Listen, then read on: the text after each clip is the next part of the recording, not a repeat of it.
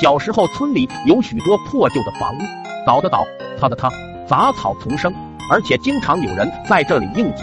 这天，我和三哥刚在二婶家鸡窝里偷了两个鸡蛋，路过这片旧房时，三哥突然说道：“我想起一个电影片段，是拿鸡蛋整蛊的，你看过没？”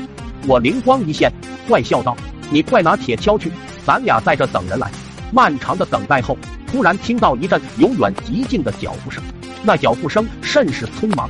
我和二哥偷偷的看了一眼，原来是我爹。只见他左顾右盼，见四下无人，就解皮带。我俩小心翼翼的把铁锹放在了我爹的屁股下面，所落之物全落在了铲子里。最后看我爹要完事了，三哥赶紧把铲子撤了回来，又把鸡蛋悄悄的放了回去。我爹往前挪了挪，他拿出手指，习惯的往后瞅了一眼，当即就愣了，屁股都没擦就把裤子提上了，然后小心翼翼走到鸡蛋旁边，盯着鸡蛋自语道：“我的翔呢？”想伸手摸摸又害怕。这时不远处传来脚步声，我爹当即拿起鸡蛋，风一般的跑了。我和三哥眼泪都笑了出来。这场恶作剧无疑是非常成功，可后面发生的一切，我做梦也没想到。我回家后发现我爹一言不发，皱着眉头，正坐在炕上思索着什么。到了晚上，闭灯后就听我爹轻轻的呼喊我，我也没吱声，假装睡着。我爹看我睡实了，又开始捅咕我妈。老妈刚要睡着，让我爹一拍，顿时没好气的说道：“大晚上你不睡觉，折腾什么？是不是有病啊？”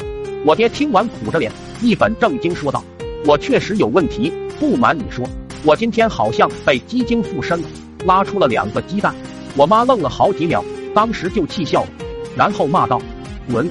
大晚上不睡觉，扯什么蛋呢？还鸡精上身了？你咋不闲言上身呢？”我爹赶忙掏出那两个鸡蛋。然后把今天他拉屎的过程详细的讲了一次，因为以前农村思想还是陈旧，关于上身这类村里或多或少都听说过。老妈慢慢的也认真了起来。最后我妈说到：“我听过兔子精上身，还有黄皮子上身，鸡精你还是第一个。但是你说鸡精附你身上干啥？就为了下蛋吗？”我在边上差点憋出内伤。过了几天，可能是三哥走漏了风声，传了出去，我爹一时名声大噪。瞬间被神化了，怎么说的都有，有说我爹是鸡神的，还有说我爹上辈子是凤凰，因为犯错，这辈子被贬成了鸡人。但造化弄人，有次我和三哥打架，他吃亏了，然后把这件事对我爹和盘而出。那是风和日丽的一天，我爹平生第一次去接我放学，刚看见我就大喊道：“今天我不废了你武功，我就不是你爹。”